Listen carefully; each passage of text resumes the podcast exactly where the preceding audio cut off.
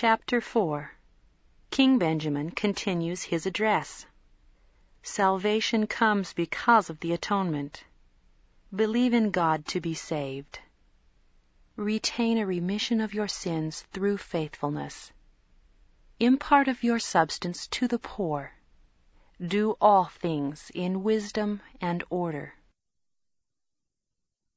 And now it came to pass that when King Benjamin had made an end of speaking the words which had been delivered unto him by the angel of the Lord, that he cast his eyes round about on the multitude, and behold, they had fallen to the earth, for the fear of the Lord had come upon them, and they had viewed themselves in their own carnal state, even less than the dust of the earth. And they all cried aloud with one voice, saying, O have mercy, and apply the atoning blood of Christ, that we may receive forgiveness of our sins, and our hearts may be purified. For we believe in Jesus Christ, the Son of God, who created heaven and earth and all things, who shall come down among the children of men.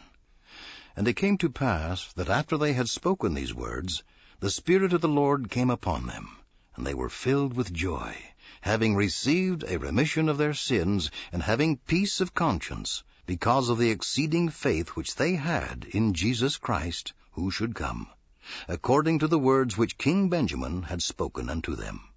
And King Benjamin again opened his mouth, and began to speak unto them, saying, My friends and my brethren, my kindred and my people, I would again call your attention, that ye may hear and understand the remainder of my words which I shall speak unto you. For behold, if the knowledge of the goodness of God at this time has awakened you to a sense of your nothingness, and your worthless and fallen state, I say unto you, if ye have come to a knowledge of the goodness of God, and his matchless power, and his wisdom, and his patience, and his long suffering towards the children of men, and also the atonement which has been prepared from the foundation of the world, that thereby salvation might come to him that should put his trust in the Lord, and should be diligent in keeping his commandments, and continue in the faith even unto the end of his life, I mean the life of the mortal body, I say that this is the man who receiveth salvation, through the atonement which was prepared from the foundation of the world for all mankind which ever were since the fall of Adam, or who are, or who ever shall be, even unto the end of the world. And this is the means whereby salvation cometh, and there is none other salvation save this which hath been spoken of. Neither are there any conditions whereby man can be saved, except the conditions which I have told you. Believe in God. Believe that he is, and that he created all things, both in heaven and in earth. Believe that he has all wisdom and all power, both in heaven and in earth.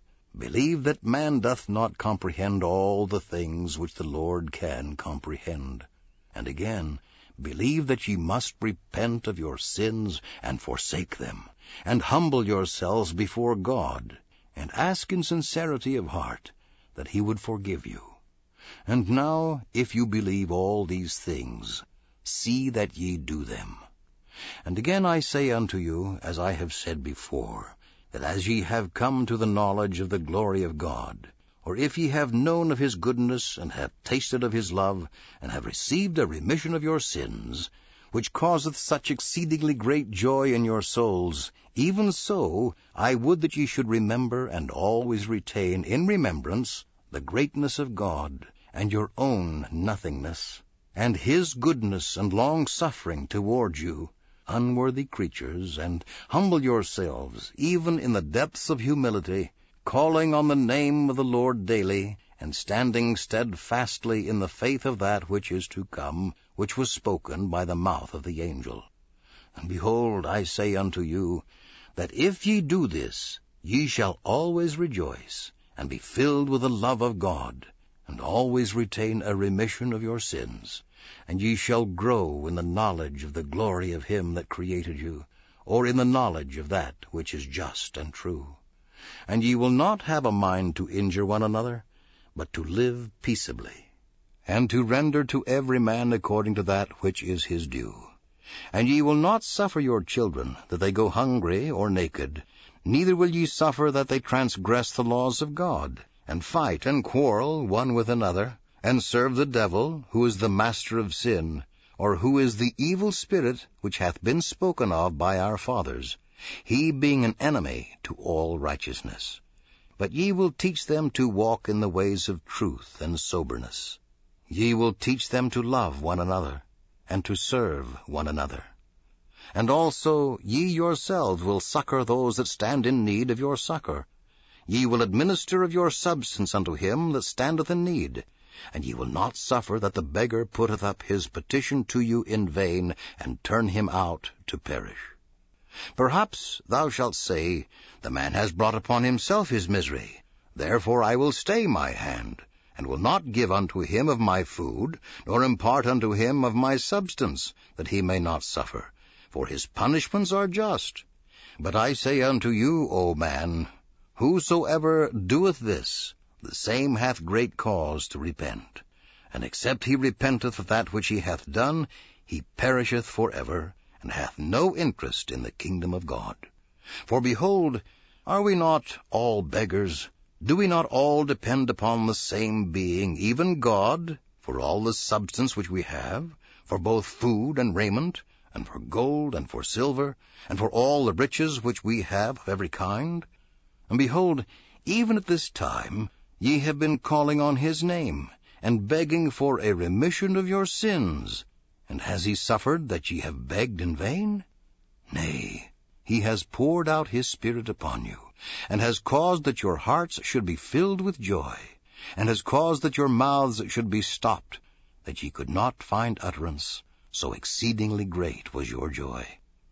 And now, if God, who has created you, on whom you are dependent for your lives and for all that ye have and are, doth grant unto you whatsoever ye ask that is right in faith, believing that ye shall receive, O then, how ye ought to impart of the substance that ye have one to another.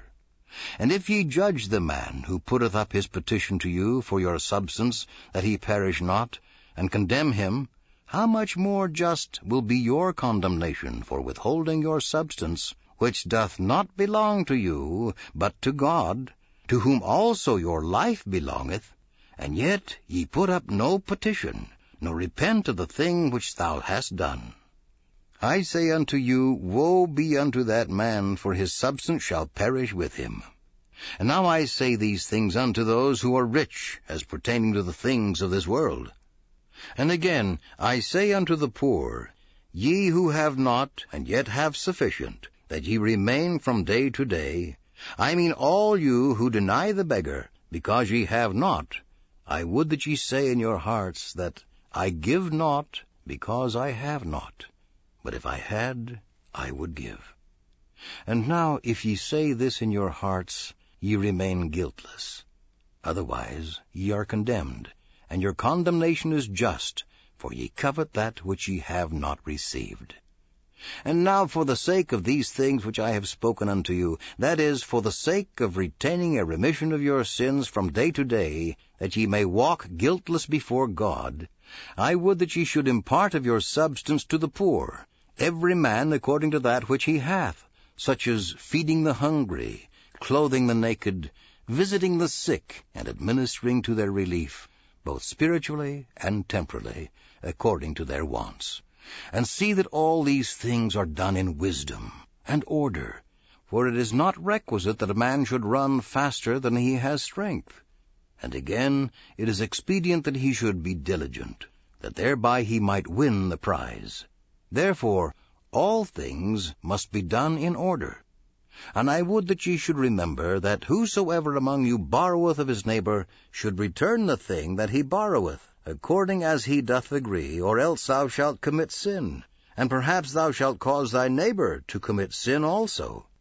And finally, I cannot tell you all the things whereby ye may commit sin, for there are divers ways and means, even so many that I cannot number them.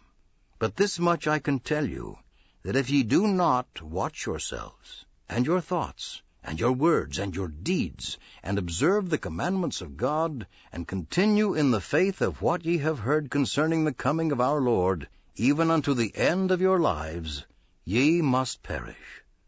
And now, O man, remember and perish not.